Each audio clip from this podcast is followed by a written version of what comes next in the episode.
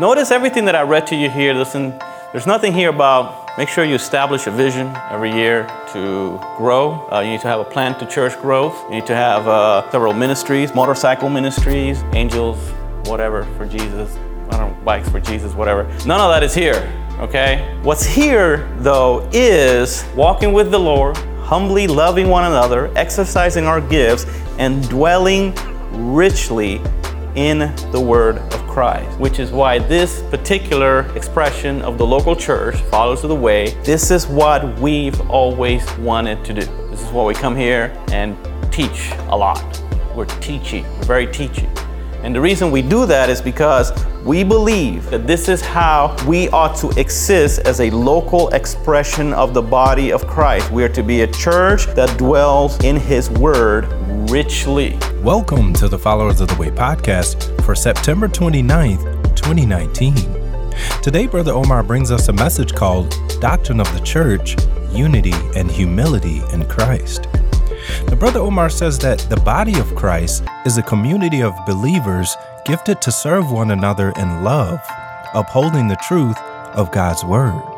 So grab your Bible and follow along with us as we explore God's Word here on Followers of the Way. We are uh, continuing from last time where we were speaking about the doctrine of the church.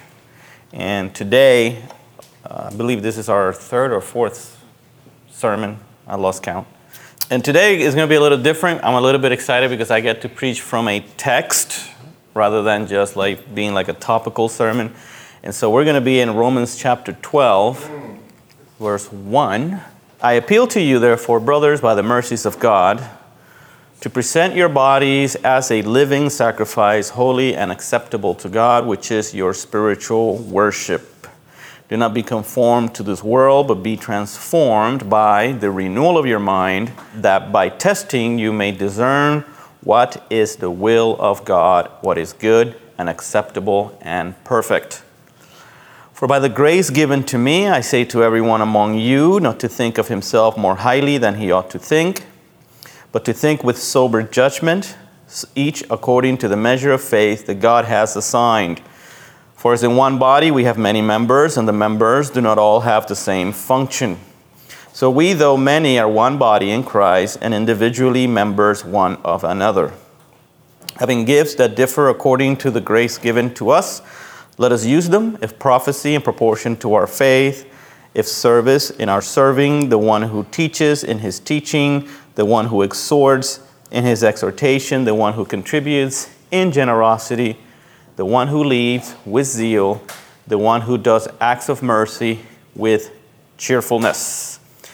So, Romans chapter 12, verse 1 is typically understood to be the beginning of the practical section in the book of Romans. Romans 1 through 11 is dealing with things like justification by faith, um, sanctification, and more theological issues. And then when Paul gets to chapter 12, he begins sort of practical advice. This is how you apply what you have learned so far, type of thing. So Romans chapter 12 typically is understood to be uh, dealing with things like sanctification, how to live godly in this world. So he says, I appeal by the mercies of God to present your bodies as a living sacrifice, holy and acceptable to God. Do not be conformed to this world, but be transformed by the renewal of your mind. Now, this verse is typically applied individually. This is what you have to do as an individual. And that is true. That is a proper application of this text. But the context in which the Apostle Paul is speaking is he's speaking to the church. He immediately goes on to say to address the church as a collective. Okay? So he is talking to individuals, but he's also talking to the church as a collective. Now, a couple of things to notice that the Apostle Paul brings up here is number one, do not be conformed to this world or to the ways of this world or to the mentality or worldview of the secular world. This is what he's saying.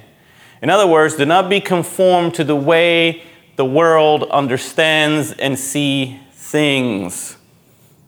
We all have glasses, right, by which we see everything. So you can have a biblical worldview, you see everything through the lens of Scripture, or you can have a worldly worldview, where you see things the way that the world sees things. Okay? Why? Because the Apostle John tells us in 1 John that the world is passing away. So be transformed by the renewing of your mind, renewing your mind from what? The world. Why? Because that's where you and I come from. We are saved and called out of this world. So he's telling us that now, as believers, we are to change the way we see things because the way that we see things are the way that the scripture tells us to see things. Okay? So, not only that, we come from the world, we also live in the world. We are believers, but we also live in this world. We are surrounded by a worldly worldview. We turn on television, we read, we go on Facebook. Facebook is the worldliest place in the world. Okay? Or maybe it's just my timeline. I don't know about your timeline. My timeline is crazy, it's out of control. Okay? So, you know, we are surrounded constantly, we've been hit constantly by things that are unscriptural, by things that are unbiblical, by things that are not the way that the scriptures point things to be. You go to public schooling. Public schooling, kids are now, nowadays are being taught things that are completely against the Bible from the moment they're very small. See, the devil knows that you got to get them early. So you take them to public schools, they're getting them early. TV is getting them early. Social media is getting us all the time.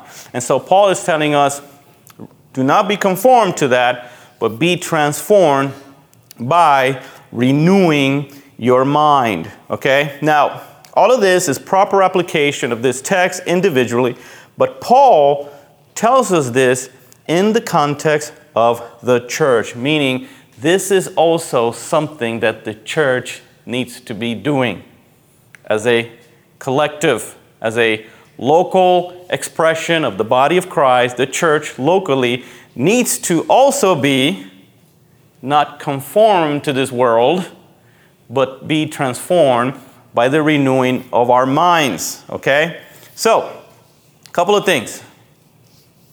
In verse 3, he says, For by the grace given to me, I say to everyone among you, not to think of yourself more highly than you ought to think, but to think with sober judgment, each according to the measure of faith that God has assigned. Now, interesting thing, Paul is an apostle, and he is speaking to the church in Rome, which obviously includes the shepherds, the teachers, the ministers, etc. It's not only speaking to the uh, what we call the laity or the, uh, the members, okay? He's speaking to everybody in the church, and he says, by the grace given to me, that is, he's not speaking to them as a superior, but as one who has received grace from God, number one. And so Paul is showing in himself the humility to say, listen, I'm speaking to you with the grace that God has given me. It's like in the book of Revelation, the Apostle John in Revelation, he says, John, your brother and partner in the tribulation and the kingdom and the patience, endurance there are in Jesus. In other words, I, John, write to you as your brother and partner in the tribulation. That shows the humility of the apostles.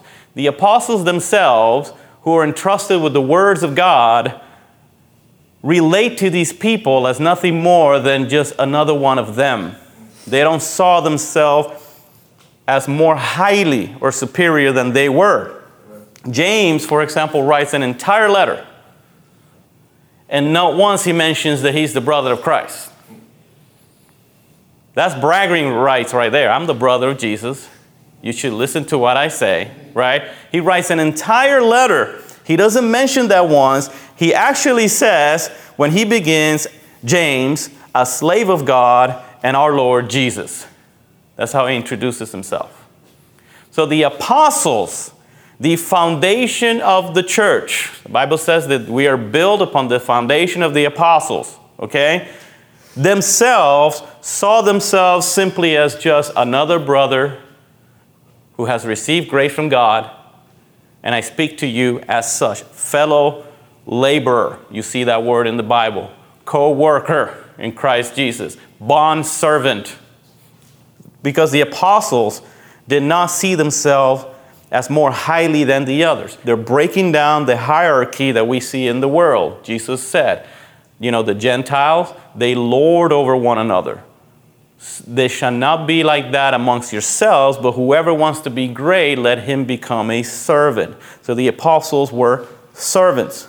Okay? So the apostles saw themselves simply as brothers. They did not think themselves highly as anybody else.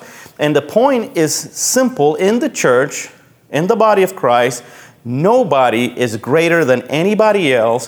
Why? Because the text says that we have all received a measure of faith according to what God has assigned. So, everybody within the body of Christ, whatever you have, whatever gift you, are, you have been dealt, and whatever gift you're operating in, you have received that gift from God. Furthermore, the faith that you have to access that gift and operate in that gift was also given to you according to the portion that God has given you. And so, Paul proves his point by saying the reason why you cannot think of yourself any more highly is because what you got as a minister, as you're functioning in the church, is not something that you necessarily have because you're a really smart, intelligent person. You have received from God a measure of faith, a gift, and according to the proportion that God has assigned to you, you have received them from Him. So there is no bragging or boasting in the church simply because what you got is what God gave you. So He's cutting off all boasting. So not only cannot we, we cannot boast in our salvation, we cannot boast in our giftings as we operate in the church because we have received them from the Lord. Okay? Verse 4 As in one body, we have many members, and the members do not all have the same function. So we are, though many, are one body in Christ, and individually members to one another. Okay. The apostle continues to prove his point that not only the gifts that we have has been given to us by God, but even in the distribution and the places that God places us to operate in those giftings is also being apportioned to us by God. So I stand up here and I teach the Bible because that is the gift that God has given me, and the faith to operate in this gift is all from God. I am no more higher than anybody else here, no more intelligent, no more anointed, no more anything than anybody here. I have received from God a measure of faith and a gift that is in proportion to what He has given me, and that's what I operate in. And that's true for every single person here. We all have received from God a gift and a measure of faith for us to operate on. Also, Paul says in Philippians chapter 2, verse 1, you see this repeated all over the New Testament over and over again. Philippians chapter 2, verse 1. So if there is any encouragement in Christ, any comfort from love, any participation in the Spirit, any affection and sympathy, complete my joy by being of the same mind, having the same love, being full of accord and of one mind. Do nothing from selfish ambition or conceit, but in humility count yourselves, count others more significant than yourselves. Let each of you look not to his own interest, but also to the interest of others. Have this mind among yourselves, which is yours in Christ Jesus, who, though he was in the form of God, he did not count equality with God a thing to be grasped, but emptied himself by taking the form of a servant, being born in the likeness of men. Jesus was in the form of God. The Greek word there means he was an outward expression. The, the word is morphe, meaning outward expression of something. So Jesus is was the outward expression of God. All right? He's, he was in the shape in the form. He was an expression of the essence of God, and yet he humbled himself. He did not count equality with God. He was, him and God is are the same, are equal. Jesus Christ and God the Father are equal, okay? He did not count equality with God a thing to be grasped. Great text, by the way, on the deity of, of Christ. This is a great text for it, all right? But emptied himself by taking the form of a servant. He served. So he says to the believers, have this mind among yourselves, the same mind that was in Christ Jesus. He was God, yet he did not thought that equality with God was a thing to be grasped. He humbled himself as a man to come down and to serve us by dying for our sins. So he tells the church in Philippi, he says, Do nothing from selfish ambition or conceit. When you're in the church, when you're serving in the church, do nothing from selfish ambition or conceit, but in humility count the other more significant than you count yourself. Let each of you look not only to his own interest, but also to the interests of others. Why? Because that's how Jesus Christ himself was. Okay? And so, in the church, in the body, you will see this. This is, I had to edit the verses because I could have just sit here and quote the verses, basically saying the same thing over and over and over again. When you see that in the Bible, by the way, something being repeated over and over again, that's their equivalent of like bold letters, right?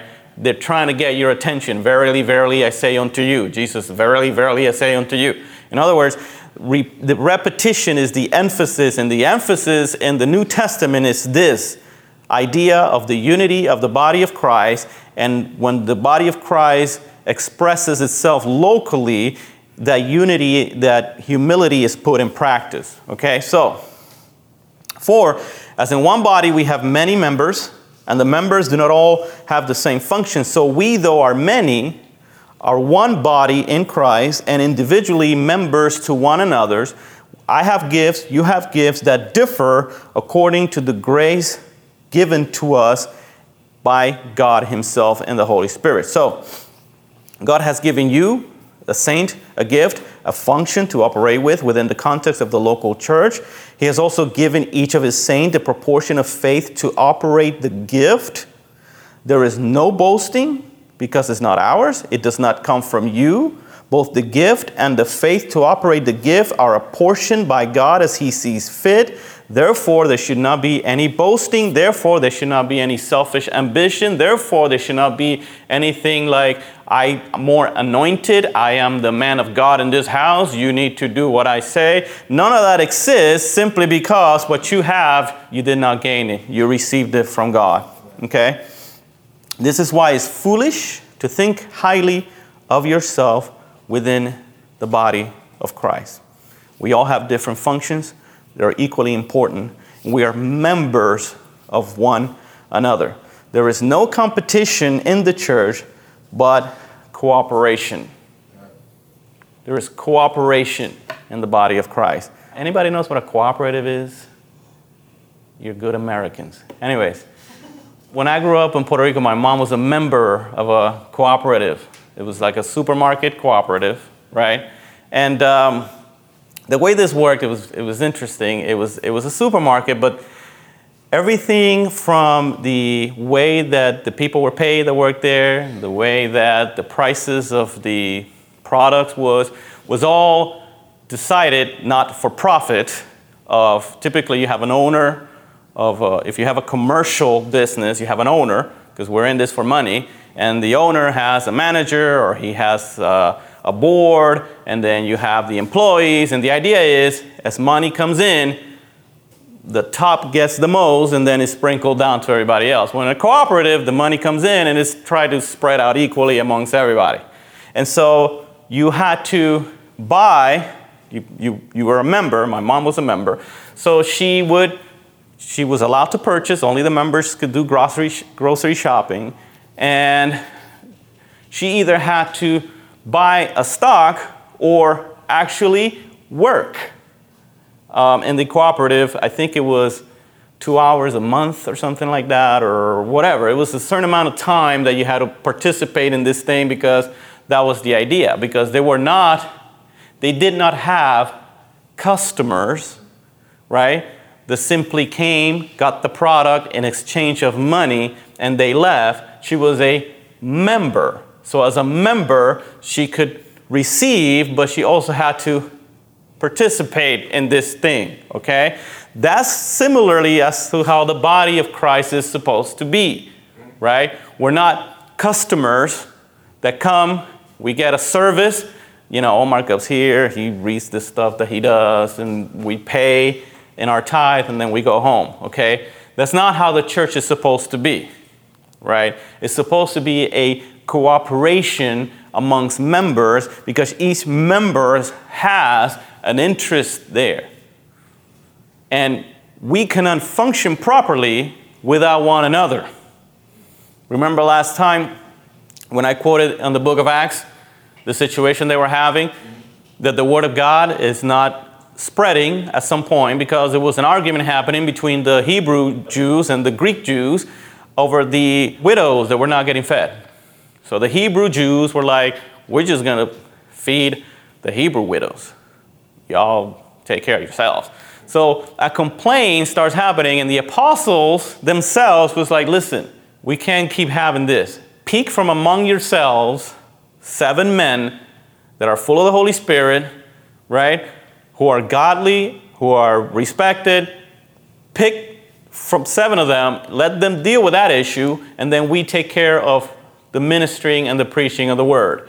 And as soon as they did that, the Bible says, and the word of God began spreading, and they had favor from all the people, and everybody was getting fed, etc. Because as that was happening, the church was in an obstacle, and they needed the spiritually anointed gifting, I guess, of circulating the food or whatever amongst the widows equally. So that's taken care of. And then the apostles can go on and do something else.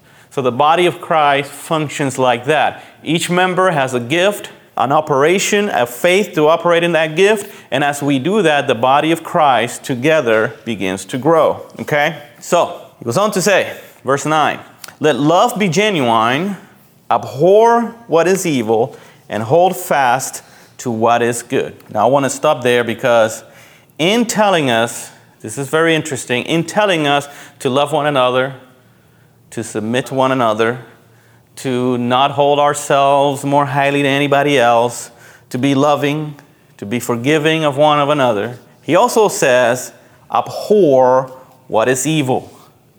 In other words, we are not to be tolerant of everything and anything. Okay?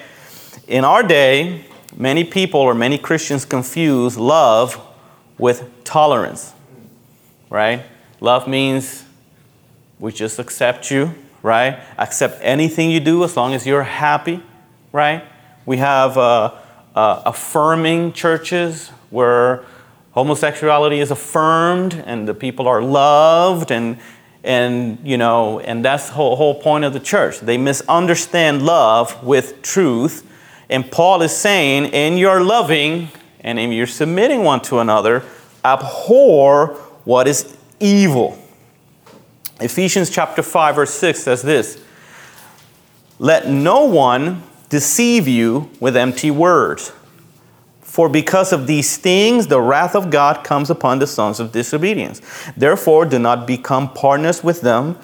For at one time you were darkness, but now you are light in the Lord. Walk as children of light, for the fruit of light is found in all that is good and right and true. Try to discern what is pleasing to the Lord, and take no part in the unfruitful works of darkness, but instead, expose them. This is more or less what he just said in Romans 12, 1 and 2, repeated and explained a little bit differently in Ephesians 5 to 6. He says, You were darkness, right? He tells them, This is where you came from. Do not become partners with them, for one time you were darkness, but you are now light in the Lord. Walk as children of light and try to discern what is pleasing to the Lord and take no part in the unfruitful works of darkness. Humility, love, forgiveness. We're commanded to be all these things in the local body of Christ, but we also are supposed to be prophetic and speak truth to power and expose the unfruitful works of darkness.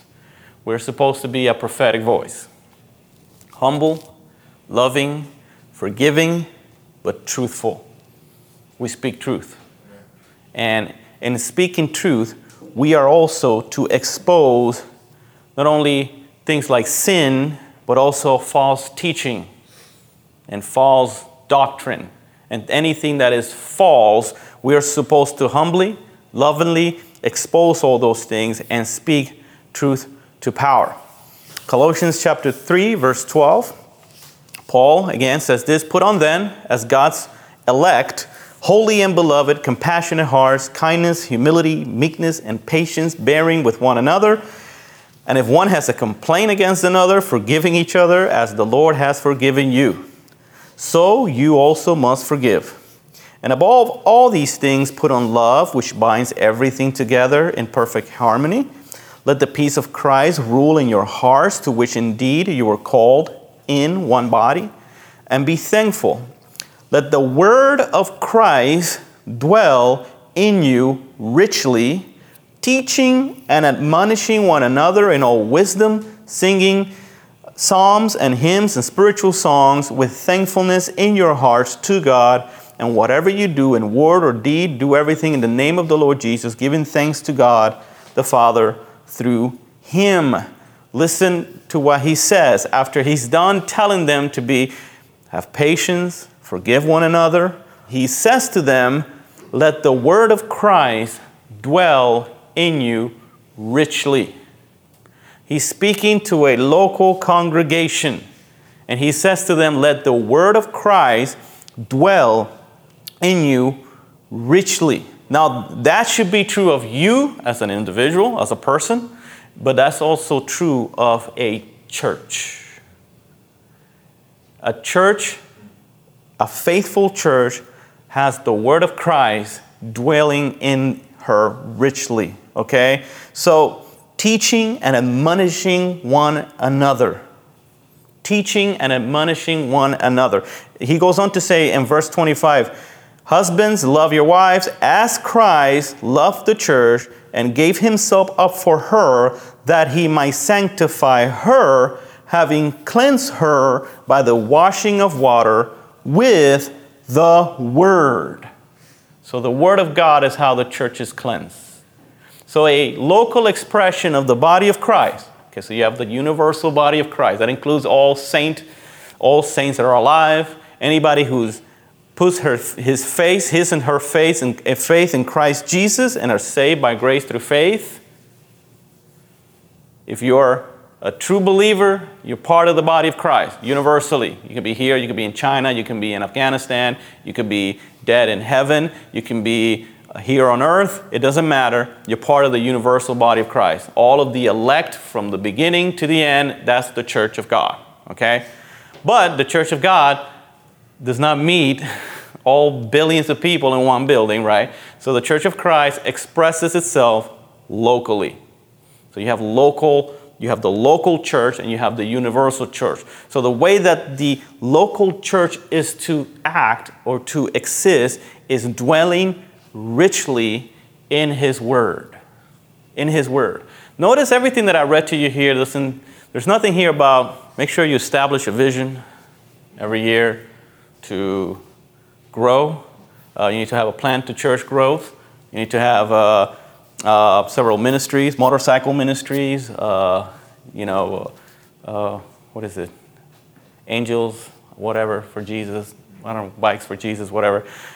None of that is here, okay? What's here, though, is walking with the Lord, humbly loving one another, exercising our gifts, and dwelling richly in the word of Christ, which is why this particular expression of the local church follows the way. This is what we've always wanted to do. This is why we come here and teach a lot. We're teachy, we're very teachy. And the reason we do that is because we believe, okay, that this is how we ought to exist as a local expression of the body of Christ. We are to be a church that dwells in his word richly. It's not just dwelling his, it's not just scripture reading, it's you dwelling in the word richly. You're teaching, you're admonishing one another. Okay? So as we do that as a church. Verse 26 says, He cleansed her by the washing of water with the Word. The church is cleansed with the Word of God. John 17 says, Jesus is praying and he says, I have given them your word, and the world has hated them because they are not of the world, just as I am not of the world. Just as I do not ask you to take them from the world, but that you keep them from the evil one. They are not of the world, as I am not of the world. Sanctify them in the truth. Your word is truth. Jesus' prayer to the Father is to sanctify them, his church, with his word because his word is truth. Jesus at one time was preaching, and he was preaching very harsh, and people started leaving. Jesus, Jesus is very seeker friendly. He's preaching, people are leaving, says we can't hear this. And so the apostles come to him and say, Listen, you need to stop saying what you're saying because people are leaving. So Jesus turns to the apostles like, okay, why don't you leave too? You, just, you can go with them. And Peter says, where, where are we going to go? You have the words of life. And so Jesus, very unseeker friendly, is preaching. People are walking out of his sermon. The apostles like, listen, you need to get it together. You got to, you know, people are leaving. This is not working out. And it's like, okay, go ahead. You can leave too. But Peter says, we have nowhere to go. You have the words of life. And the words of life, Jesus, through the Spirit and the apostles, gave it to the church. And the church is to dwell in that word richly. Okay? So, continue on. Romans chapter 12, verse 9. Abhor what is evil, hold fast to what is good, love one another with brotherly affection, outdo one another in showing honor. Do not be slothful in zeal, be fervent in spirit, serve the Lord, rejoice in hope, be patient in tribulation, be constant in prayer, and contribute to the needs of the saints and seek, seek to show hospitality. So we are to be humble, to love one another, and to have brotherly affection, to be cooperative and not competitive and full of strife. And most importantly, we're to dwell in God's word richly. Now, the reason that I took a time to speak on this is because we're eventually in the series in the doctrine of the church we're going to get into like things like the gifts of the spirit how is the church to be assembled leadership and stuff like that but before we even get to all those things this is the message that all of that is built upon this is all built upon on the idea that we are to be humble that none of us is greater than anybody else that we've all operated in the gifts of God, that we to love one another, and we are to dwell richly in the Word of God. If you look at the book of First Corinthians, Corinthians was a problem church. It was a mess. Bad things were happening. Okay? But if you read the first chapters, Paul begins by calling out their strife. Some of you think of yourselves high. Some of you think you're like these prophets. You are the anointing of the Lord. Some of you think this, and, and you have strife amongst each other, and you're arguing and bickering against each other. And that eventually leads to the gifts of the Spirit being abused. You have abusing of the gifts. You have people speaking in tongues crazily without interpretation. You have certain other people who think of themselves as like super healers and super apostles and all that stuff that happens in Corinthians began all the way over here when they started thinking themselves more highly than the others. I am more anointed. You know, I got a better gift, right? Pride came in. Pride leads to strife. Strife leads to this. And next thing you know, the church in Corinth is a mess. And so, when we think of this particular local congregation that we're in, we have to begin with this notion that nobody here, Pastor Bolden is a shepherd. He's no better than anybody else here. He's not more anointed than anybody else here. Neither am I. Neither are you. We're all equally have received things from the Lord and gifts that we operate in, and we have the faith given to us by God to operate in those gifts. We have nothing to boast about, basically. we got nothing. What do you have that you have not received? And if you've received it, why do you brag about it? That's what the Apostle Paul says. And so, as a church, we're a local expression of the body of Christ. We will go on and study about the roles and responsibilities as a church, etc., that we have. But before we even get to that, we have to understand who we are in Christ, the Bible makes it very clear that every believer is a priest. Every believer has a direct access to God. You, you, you, you have direct access to God. There's no man in between you and God but Jesus Christ. So, as a church, as we understand that, that we are all priests, that none of us are better than anybody else, that is the foundation for us to build upon for the future as a church. And what God expects us to do, all the way down from ministering, preaching of the word, feeding homeless people, all of this works out of this reality that we are one body, cooperating, all the members with one another, and we all need each other equally. No one gift is greater than any other. And so, with that in mind, we'll pray and then we'll be finished. Heavenly Father, Lord, we thank you for your word. We thank you for the work that you did on the cross, Lord, that brought us to you and gives us access to you directly, Lord.